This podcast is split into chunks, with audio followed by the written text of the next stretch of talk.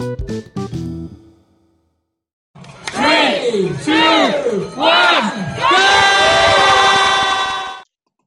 selamat malam semuanya, teman-teman, Chris, Om Nizar.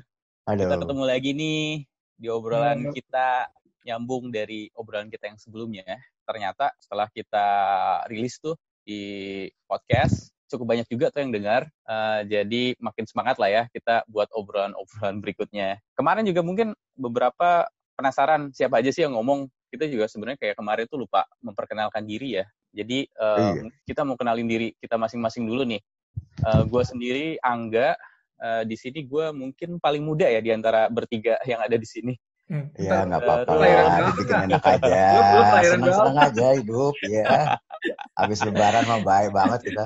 Eh, ya dan dari cerita kemarin ya mungkin teman-teman yang dengar tuh tahu kalau gue juga olahraganya suka lari lah ya. Mungkin sama kayak Chris sama Om Nizar gitu. Jadi eh, ini gue. Kemudian ada Chris mungkin bisa kenalin diri lo Chris. Ya, gue Chris. eh, ada yang panggil gue Tojik, ada yang panggil gue Chris. eh, tapi mostly kalau teman-teman orang atau orang orang pelari yang kenal gue dari zaman gue kuliah ataupun SMA mungkin akan panggil gue Tojik. Tapi kalau misalkan teman-teman Hmm. lari yang memang baru kenal di lari bakal panggil gue Chris. Ya, gue demen lari sama kayak Angga. eh, ya Hmm. spesialisasi lebih sering ke gunung lah, ke trail lah. Ya ya kita lebih banyak ketemu di trail kan ya Chris ya. Betul betul. Oke, terus ada Om Nizar. Silakan Om Nizar. halo, ini saya Nizar, biasa dipanggil Om, bukannya Nizar lagi, karena mungkin eh, umur ya agak-agak muda dikit. Eh, sama seperti mereka berdua, lari dan kadang-kadang piknik. Tapi kalau saya ngetrail ya, kalau mereka berdua benar-benar kompetisi, juaraan segala macam. Itu Oke ya. Jadi enggak itu enggak, ini maling teriak maling ya. Maling teriak maling ini enggak? iya itu maling teriak maling. Makanya kita udah nggak percaya aja biarin aja dia ngomong apa. Oke, jadi itu uh, Chris, Om Nizar juga buat teman-teman. Thank you yang udah dengerin di episode 1. Uh, jadi kalau kemarin tuh gimana Chris? Itu lebih ke apa ya episode 1 ya?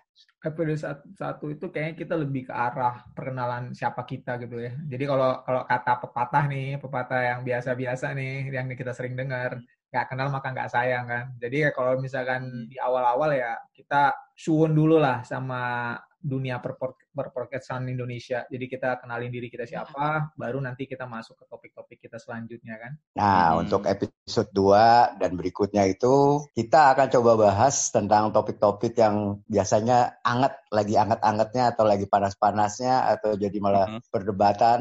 Nah, antara lain ya misalnya seperti halnya sekarang ada habis COVID, bisa boleh apa enggak Hmm. lari di luar, segala macam Hmm, kayak hmm. gitu sih. Kayak Chris? Eh, betul banget Om Nizar. Jadi nanti eh, apa pun yang akan kita diskusikan di sini bersama Angga, bersama Om Nizar, itu bukanlah untuk menghakimi atau bukanlah kebenaran yang sahih. Jadi ini adalah Mhm. based on our experience, based on our knowledge. Jadi eh, ini tidak ada yang benar ataupun yang salah. Ini lebih ke arah kita mengajak teman-teman pelari dan penggiat-penggiat olahraga lainnya dari cabang olahraga mana pun untuk kita sama-sama mengambil hikmah dari pengalaman dan eh, mungkin sedikit knowledge yang kita share di eh, dalam podcast ini. Seperti Oke. halnya yang dikasih tahu sama Chris juga. Jadi kita juga kepengen denger sih dari masing-masing teman-teman juga mau ngasih masukan, mau ngasih kritik, mau ngasih eh, apa namanya eh, pendapat. Itu bisa. Kebetulan kita belum ada nih yang namanya Instagram ataupun sosmed dari Relay karena masih benar-benar baunya baru beberapa minggu ya gitu kalau bayi masih Iya. belum bisa ngapa-ngapain. Jadi mungkin bisa message atau DM ke Instagram masing-masing kita. Kalau saya Nizar di eh, dot at India November 5 Alpha Union Golf Hotel in love atau In love, Angga in love atau in love sih? In love in love. Oke ya, oh, ya, ya, oke ya. oke. Oke oke. love. maklum. Baru, iya, baru pulang dari Depok jadi susah. Terus, terus satu lagi Angga, Angga Fauzi, at Angga Fauzi. Nah, Hmm. Dan satu lagi Chris di at Christophic apa? Topik aja atau apa ya?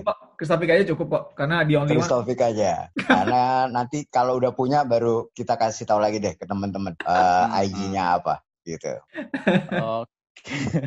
Iya, jadi kemarin podcast ini kita kasih nama relay akhirnya. Jadi akronim dari recehan lari karena kemarin ya recehan lari. Yeah, Cuman kalau yeah, recehan yeah. lari disingkat kan rela, kayaknya nggak keren gitu. Makanya kita tambahin Y di belakangnya jadi relay gitu. Jadi yeah, yeah. recehan lari Y-nya ya Y Y aja lah gitu. biar biar iya. soundnya enak aja. Ya enak Oke, aja jadi ya. tadi teman-teman udah jelasin. Sekarang kita mau bahas apa nih? Kalau yang lagi anget-anget tadi kata Om Nizar itu kan sebenarnya kita dalam kondisi sedang menghadapi uh, pandemi COVID-19 nih, di mana kita diharuskan mungkin dari beberapa di antara kita atau teman-teman itu uh, lebih banyak stay at home. Ya mungkin ada yang di kantornya memang kebijakannya untuk uh, stay at home, work from home. Kemudian juga ada aturan PSBB dari pemerintah. Uh, jadi uh, sebenarnya impactnya ke kita nih para penggiat lari itu tentunya berpengaruh ke latihan-latihan kita agar supaya tetap bugar. Nah, apa kita bahas itu aja kali ya? Boleh, boleh. Ya, untuk bagus, pemanasan kita bahas yang ringan-ringan aja ya. Uh, uh, bagus. Uh. Oke, okay. nah kemarin kan udah hampir berapa ya? Kemarin kan dua setengah bulan lah ya kita stay at home. Gue pengen tahu dong kalau Chris, Om Nizar itu ngapain aja nih supaya tetap bugar, terus supaya program larinya pun tetap berlangsung. Itu gimana tuh? Dari Mungkin bisa mulai dari Chris dulu kali ya. Dari Chris dari dulu ya. dulu lah. Oke, oke, oke balik lagi yang God. senior dulu kalau gitu. God. Maaf ya Om ya. Kita sebagai Makasih. yang ini habis habis habis lebaran nggak? Jadi ya, kita ya, ya, ya. kayaknya oh, okay. ya. kita harus sopan uh, lah yang yang yang senior. Senang senang senang dibilang senior semangat banget senang. Jadi kalau gue kemarin termasuk yang agak-agak kolot kalau kalau kata orang konservatif untuk hmm, jaga nggak okay. mau sama sekali olahraga di luar karena terus terang ada anak terus okay. sama juga ibu juga ya. Jadi hmm. bener-bener jaga nggak keluar. Emang sih kalau dibilang tuh kayak sakau gitu ya, nggak bisa olahraga lari keluar apa segala hmm. macem. Di awal-awalnya gue ganti sama uh, workout antara lain dari training plan dari Nike Training Club, terus ya beberapa hmm. yoga segala macam. Cuma akhirnya satu bulan setelah itu udah nggak tahan lagi lari lah okay. keliling kompleks sih jadi sampai di sampai tetangga keluar nanya-nanya gitu. Pak, nggak bosen dua jam lari-lari cuma keliling-keliling sini doang, nggak pusing ya segala macam gitu kayak gitu. Nah, yang jadi masalah waktu itu kan bener-bener kepengen jaga pakai masker terus gitu. Hmm, nah, oke. Okay. Jadi pada, lo lari pakai masker om? Pakai masker pertamanya, pertamanya okay. ya, awal-awalnya hmm. pakai masker. Nyoba pakai masker yang uh, waktu itu kan masih nggak tahu ya, masih pakai hmm. pakai masker dari kesehatan tuh yang dokter punya apa tuh masih itu sensi ya hmm. mereknya kalau nggak salah kayak gitu. Oh yang yang medis ya? Medis, medis. Hijau, Terus, hijau ya? Uh, betul. Terus habis gitu, waduh kok ngap gitu nggak bisa napas juga mungkin gue mesti ganti nih masker dari yang anak motor atau apa kan anak motor kan pakai kayak gitu atau tetap ya. juga sampai empat kali ganti ya nggak bisa akhirnya gue lepas tapi untungnya gue larinya memang di sekitar kompleks jadi nggak nggak ya. terlalu pikiran banget gitu. Tapi memang kalau dibilang gue nggak bisa pelari nggak pakai tuh gue nggak bisa gitu. Oke. Okay. Atau deh kalau lu Chris gimana Chris? Nah uh, kalau gue sih kayaknya hampir mirip sih sama alasan dari Om Nizar. Uh, eh, gue sih lebih lihatnya hmm. kayak gini sih Om. Jadi waktu uh, PSBB diterapkan ya kalau dilihat dari uh, sosial media gue, gue masih sebenarnya masih lari di sekitaran GBK tuh di awal-awal ketika penerapan okay. social distancing. Nah waktu hmm. itu kenapa gue mengambil keputusan itu, gue itu lebih ke arah uh, mungkin karena gue gue memang backgroundnya science, jadi gue selalu ngelihat dari si penyebab penyakit dan bagaimana virus itu tertularkan. Jadi kalau kita lihat kan si virusnya katanya nggak airborne dari WHO, walaupun ada beberapa ya. dibilang ya itu uh, bisa airborne atau enggak gitu. Tapi yang kita lihat secara sains, kalau misalkan dia di ruangan terbuka dan ruangan tertutup itu akan berbeda. Kalau di ruangan terbuka karena dia kita dealing sama very very wide environment, harusnya sih dan itu juga ada faktor uh, angin juga, udara yang berhembus, less likely hmm. untuk kita, kita untuk terpapar atau memaparkan si virus ke orang lain. Misalkan kita memang carrier ya, asymptomatic carrier. Terus fakta satu lagi yang gua gua rekam waktu itu bahwa dia deadly untuk orang-orang di atas 45 tahun. Nah, faktanya gua tinggal sendirian berbeda dengan Om Nizar. Kan tadi kata Om Nizar memang Om Nizar juga di rumah dengan kerabat ya, dengan ada sanak Hmm. Enggak gitu. Kalau gue memang Hmm. kebetulan di apartemen tinggalnya sendirian nih. Karena gue tinggal Hmm. sendirian, gue berpikir selama gue bisa lari di tempat terbuka tapi sepi dan gue tidak Hmm. ada kontak eh, dengan siapa pun gitu ya. Kalaupun memang terpaksa Hmm. gue ada papasan sama orang, gue akan cari looping yang kira-kira gue bisa menjaga jarak se- sesuai dengan eh, saran dari pemerintah kan sekitar 1 sampai 2 meter ya. Nah jadi Hmm. gue akan lari looping belok gimana pokoknya pas papasan gue bisa maintain jarak tuh 2 meter dari si orang yang gue papas ini gitu. Nah, dan gue selalu berlari melawan arah. Jadi melawan arah biasanya kendaraan berlalu lalang. Karena gue pikir orang akan otomatis akan berjalan searah dengan eh, arah aliran mobil kan. Jadi gue lawan arah, jadi gue bisa ngelihat dari jauh kalau ada orang yang mau papasan sama gue.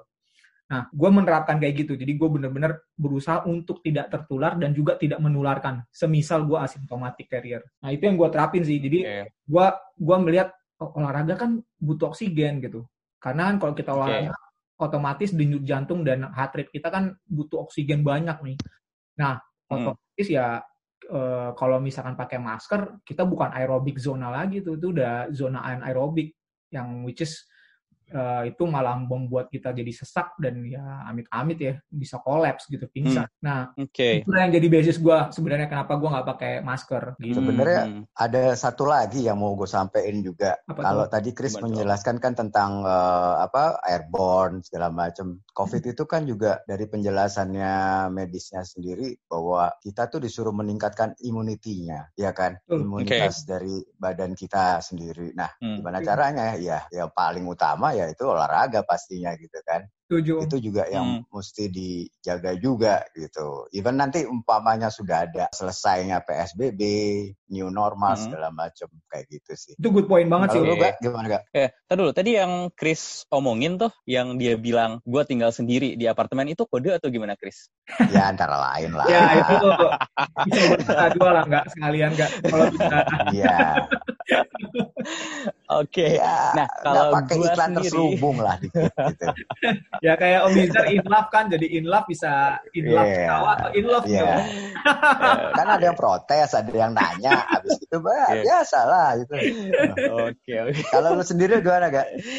Kalau gue sih selama di rumah itu gue lebih banyak olahraga eh, di rumah. Kebetulan kan di rumah ada treadmill tuh, jadi gue lebih banyak menghabiskan waktu di treadmill. Kalau dibilang sebenarnya gue orang yang seneng treadmill atau lari di outdoor, sebetulnya gue lebih seneng lari di outdoor. Jadi selama gue ada treadmill sebenarnya jarang gue pakai dulu karena itu sangat membosankan gitu untuk pakai treadmill. Tapi akhirnya selama gue stay di rumah, gue beli ini apa namanya run pod gitu. Jadi bisa connect ke Zwift. Jadi gue lari di treadmill, connect ke aplikasinya Zwift. Jadi ya lumayan jadi lebih eh, seru lah lari di treadmillnya. Nah itu yang gue lakuin sih. Walaupun memang sebenarnya ada dalam dua setengah bulan ini gue lari di luar hmm, dua kali kayaknya gue lari di luar. Hmm. Tapi itu sama kayak Om Nizar tuh di seputaran komplek dan gue itu nggak pakai masker sih. Kenapa? Karena dari dulu pun gue kalau lari di luar karena gue sering tuh kan lari dari kantor ke rumah gitu malam-malam lewatin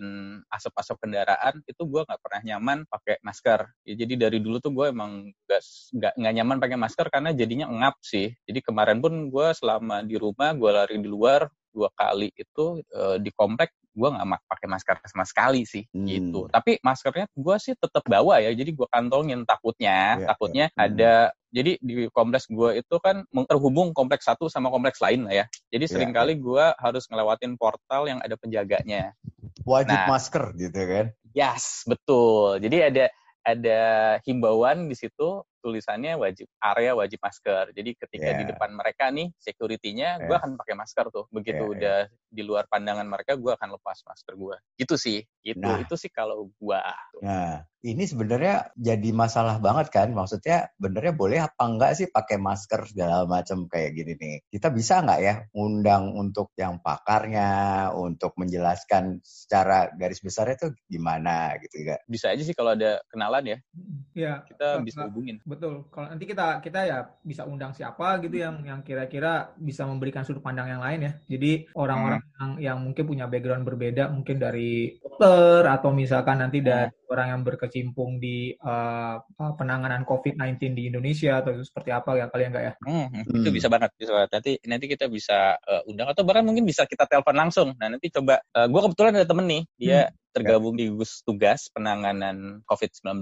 Gue WhatsApp dulu kali ya. Jadi dia bisa ditelepon nggak atau join di kita sekarang ini hmm. boleh, gitu. Boleh, uh, tapi kita tetap sambil ngobrol aja ya. Iya, iya dong. Iya, hmm. nanti yang dari dokter kayaknya gue juga ada kenal satu orang nih nggak uh, dia hmm. sepeda uh, kebetulan hmm. uh, dia dokter dan dia basisnya ada di Lombok. Jadi mungkin dia juga bisa sharing bagaimana keadaan di Lombok juga dan di hmm. dia okay, kasih pengalaman dia sebagai dokter how to deal with uh, COVID-19 ya. Sama okay. ngomong-ngomong soal itu enggak, Om, uh, yang hmm. tadi yeah. lewat satpam yeah. kemudian pakai masker itu ada kejadian lucu juga uh. di gua di apartemen. Jadi uh. ini setelah uh, social distancing kemudian kan pemerintah kan mengetatkan jadi ini ya, jadi wajib uh, masker. Wajib masker dan habis itu juga jadi PSBB ya. Pokoknya jadi yeah. bener strict lah. Nah akhirnya saya yeah. gue nggak berani lagi tuh uh, lari di GBK, larinya di sekitar apartemen. Nah hmm. lari di sekitar apartemen beberapa kali tuh ngelihat ada uh, penghuni juga yang papasan gitu. Awalnya hmm. dia lari pakai masker. Nah hmm. dia ngeliat gue nggak pakai masker. hmm. Terus udah dua loops gitu kan. Um, hmm. Gue ketemu dia lagi. Dia, uh. dia lari kenceng banget, kenceng banget. Lebih ke, aduh itu kenceng banget dah. Orang Jepang kayaknya. Hmm. Dia kenceng banget. Hmm. Dia ngeliat kali enak, gini anak enak banget nggak pakai masker. Uh, gua lari kenceng-kenceng gini pakai masker lagi. Nah, loop ketiga hmm. dia nggak pakai masker lagi, langsung dia buka masker. Mungkin lebih ke kompetitif kali Chris lihat lo gitu. Gak mau gak mau di Tapi untung dia nggak ngeliat lo pakai nggak nggak pakai baju Chris bahaya banget tuh kalau kayak di Samosir gitu ya. Iya, dibahas lagi.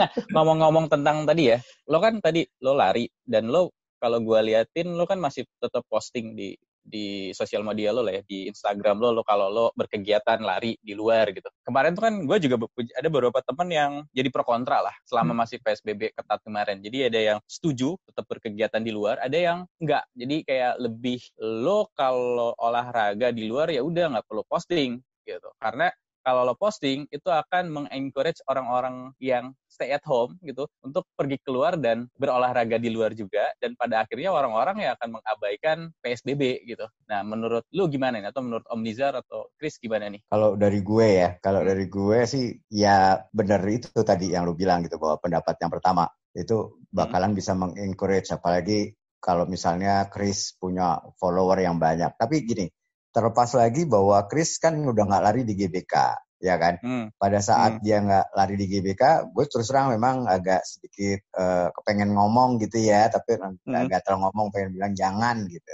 tapi hmm. pada waktu di kompleks, it's okay lah menurut gue gini. Hmm. Kalau di kompleks itu kan memang ya itu-itu lagi kan orang-orangnya maksudnya emang lingkungan komunitas hmm. di situnya aja. Nggak masalah sih kayak hmm. gitu sih. Kalau misalnya sampai di luar segala macam, apalagi kalian punya follower yang banyak di sosial media kalian, nah itu yang itu hmm. jadi masalah. Gue lari berapa kali di kompleks juga yang nggak gue iniin karena memang kalau gue gitu ya. Karena hmm. gue hmm. takut lu punya katanya jaga banget cuma kak ya kayak gitu sih itu hmm, aja sih. Hmm, hmm. Iya, gue setuju sih sama Om Nizar sih. Jadi pas awal-awal yang waktu gue lari di GBK itu masih posting kan.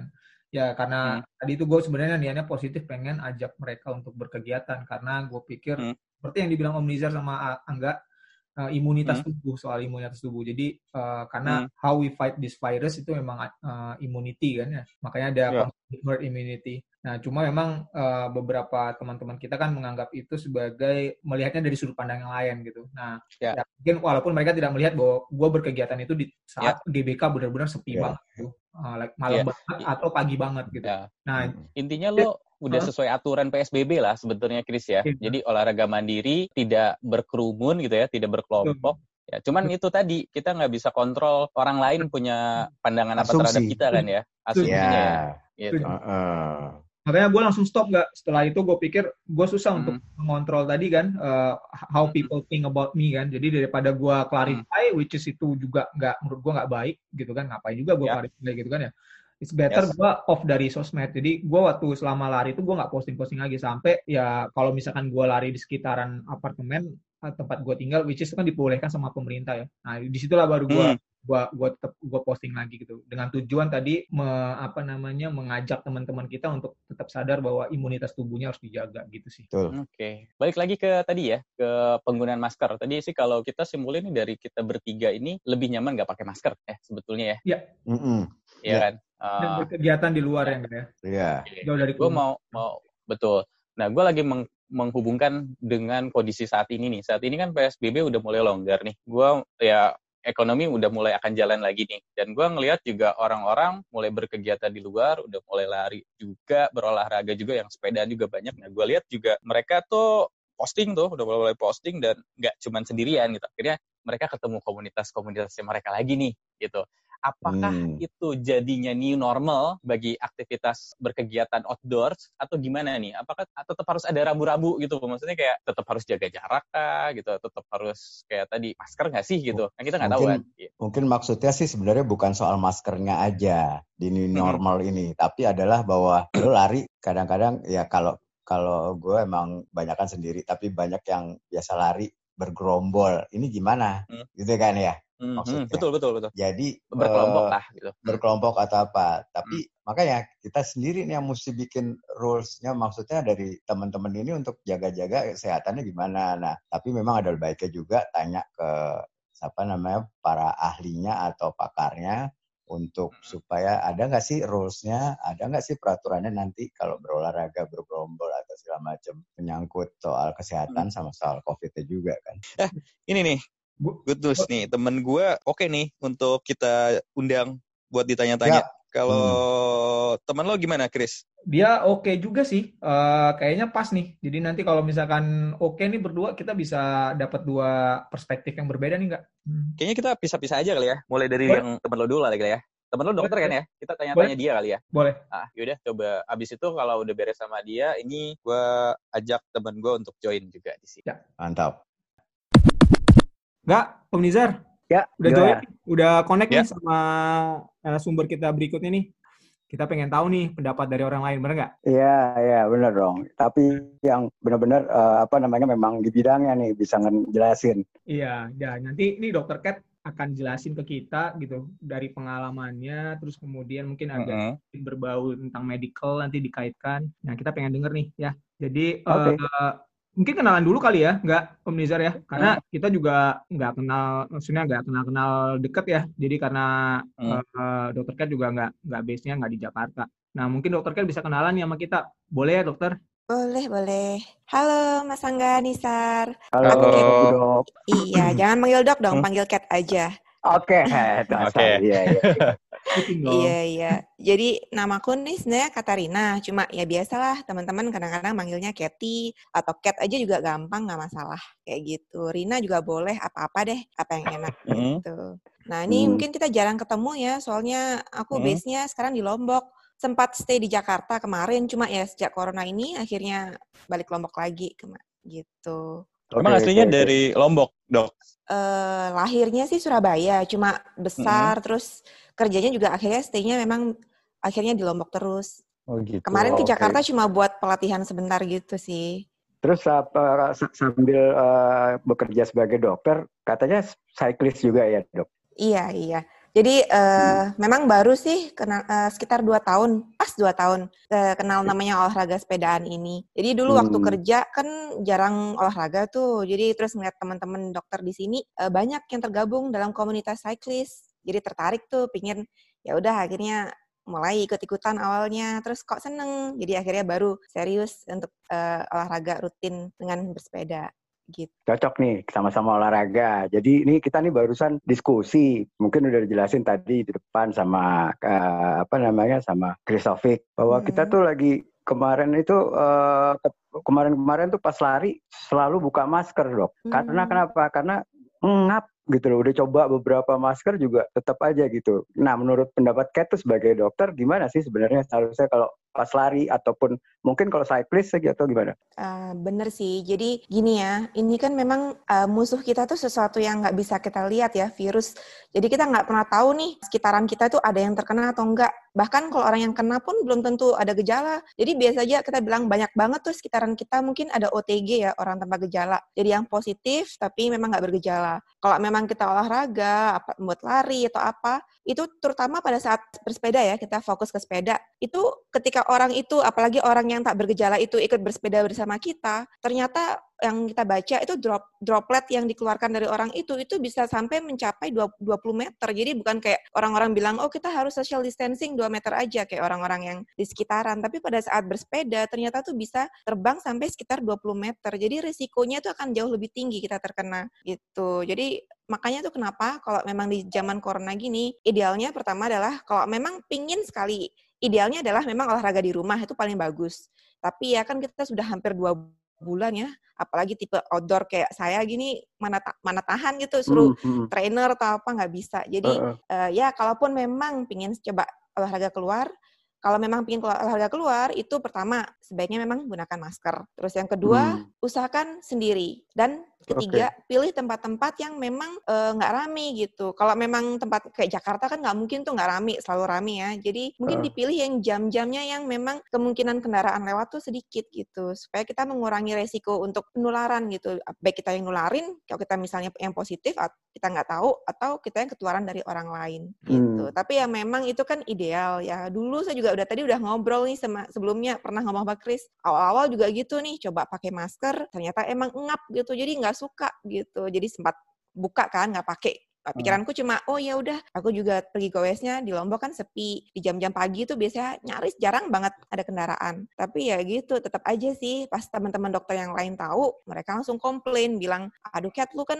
dokter gitu. Orang lain ngelihat lu nggak pakai masker mereka pikir oh ya dokter aja nggak pakai masker sepedaan. Itu memberikan contoh yang buruk gitu. Jadi ya makanya ya usaha memang pakai masker tapi mungkin speednya yang dikurangi. Jadi sekarang kayak leisure cycling lah jadinya bukan uh, ngebut-ngebutan atau gimana gitu. Lebih hmm. ke arah uh, santai. Jadi kok dengan kita uh, heart rate-nya kita buat di zona hijau dengan olahraganya santai, mungkin akan mengurangi rasa sesak akibat maskernya itu. Nah, tadi menarik juga sih. Tadi kan dibilang kalau droplet ini kan sebetulnya bisa jangkauannya bisa sampai tadi berapa puluh meter ya. Nah, sebetulnya hmm. di udaranya sendiri itu dia bisa tahan berapa lama sih uh, si virusnya tuh hidupnya? Sebenarnya uh, nah itu ini beda-beda ya. Jadi tergantung kalau di udara sendiri jujur aja gue aku lupa berapa lama. Cuman di beberapa benda itu dia sampai bisa sampai hitungan hari gitu. Jadi ya makanya kenapa kita harus tetap cuci tangan sampai rumah pulang rumah tuh benar-benar semua pakaian atau apa tuh harus langsung dicuci.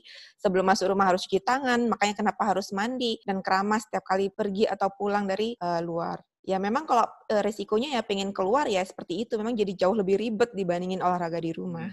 Terus dok, eh, kalau kayak gitu kondisinya, apakah dengan kita tetap jaga imunitas tubuh, walaupun kita memang memilih untuk berolahraga di luar dan ada dimungkinkan kita terpapar sama virus, akan cukup menolong ya dengan kita jaga imunitas? Iya, jadi bukan berarti olahraga terus akhirnya malah uh, nurunin imun. Jadi kita bilang olahraga itu penting karena justru itu akan meningkatkan sistem imun. Tapi olahraga-olahraga tertentu artinya yang pertama yang moderate intensity kita bilang ya. Jadi jangan pakai olahraga maksudnya yang terlalu lama. Jadi olahraga kita bilang oh ya di, apalagi di zaman corona seperti ini gitu. Jadi kita jaga supaya heart rate kita jangan sampai terlalu tinggi. Terus kemudian yang intensitasnya yang moderate aja uh, sekitar 3 sampai 5 kali seminggu itu masih diperbolehkan. Jadi dengan olahraga yang seperti itu dan tentu dengan anjuran-anjuran yang tadi kayak pertama pakai masker, usahakan jangan berkelompok gitu. Usahakan sendirilah karena kita nggak pernah tahu nih partner kita walaupun kita mikir oh ya orangnya teman tuh kita kenal jadi nggak mungkin nggak mungkin positif lah kita nggak pernah tahu. Yang kita bilang tadi musuhnya soalnya kita nggak bisa tahu nih nggak kelihatan.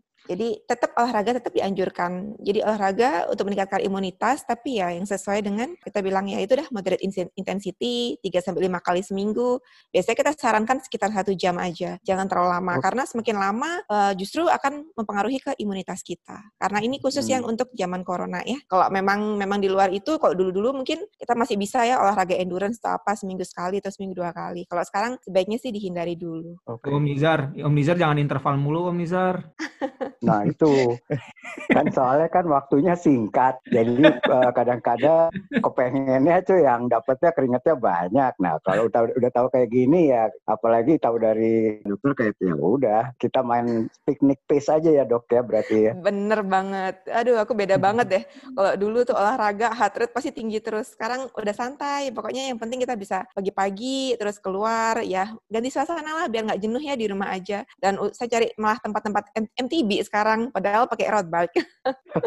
biar sepi gitu intinya biar sepi jadi nggak ketemu eh. orang. Nah dok aku tuh juga sering ngelakuin beberapa aktivitas di dalam ruangan, tapi mungkin karena di apartemen itu sering naik turun tangga. Nah itu gimana ya dok? Apa itu tetap harus pakai masker atau seperti apa nih dok? Ada masukan nggak buat saya dan mungkin teman-teman lain yang mungkin juga tinggal di apartemen yang mungkin dia naik turun tangga darurat gitu? Nah itu ya jujur aja aku sih sebenarnya eh, nggak eh, tahu ya, tapi idealnya pakai masker deh setiap kita keluar keluar namanya keluar rumah kita benar-benar nggak tahu nih uh, pokoknya di dalam rumah aja yang kita baru berasa secure. Aku aja benar-benar sampai di rumah benar-benar baru lepas semuanya karena aku kalau keluar gitu ngerasa kadang-kadang suka insecure ya nggak tahu nih apalagi jangan sampai sentuh-sentuh apa pun deh apalagi pegang-pegangan yang pinggiran tangga kadang-kadang kita capek kan ingin istirahat terus tanpa sadar pegang sana pegang sini nah kayak gitu. Kalaupun megang sampai rumah pokoknya cuci tangan intinya gitu. Tapi kalau untuk naik tangga sih uh, kita bilang bagus ya itu memang salah satu olahraga buat naikin juga. Aku juga pengen sih sebenarnya tapi sayangnya di sini nggak ada uh, gedung-gedung tinggi buat olahraga. Menurutku itu lebih aman dibandingin keluar di keluar ruangan di udara bebas mungkin ya yang ketemu ketemu orang lebih banyak. Hmm. Tapi idealnya mungkin pakai masker aja ya. Saya sih sebenarnya nggak tahu ya kalau apartemen gimana kondisinya. Apakah memang banyak orang-orang yang lalu lalang maksudnya naik turun tangga atau cuma masker sendiri mungkin jangan-jangan yang olahraga di situ ya nggak pernah ada orang yang gunakan tangga daruratnya. Kalau memang kira-kira sepi, terus kemudian jarang ada orang yang mempergunakannya itu ya mungkin boleh. Tapi lebih amannya sebenarnya ke mana-mana pakai masker. Itu aja. Hmm. Masker uh, karena gue nggak tahu nih itu habis uh, rame nggak di daerah tangga daruratnya atau di daerah tangga apartemennya situ. Biasanya hmm. gimana tuh Mas Kris?